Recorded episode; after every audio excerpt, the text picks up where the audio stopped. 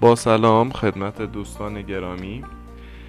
داخل این پادکست یک دقیقه می‌خوایم سهام سبا و شستا رو تحلیل کنیم و بگیم به شما پیشنهاد بدیم که این دو سهم رو نگهداری کنید یا بفروشید.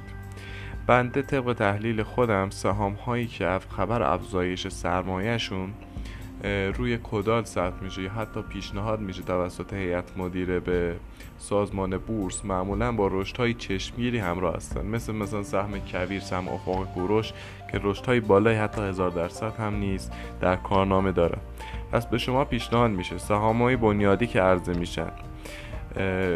سهام های بنیادی که عرضه میشن یا خبر افزایش سرمایه در پیش دارن رو حتما نگهدار کنید به دید بلند مدت بالای یک سال تا پادکست بعدی بدرود.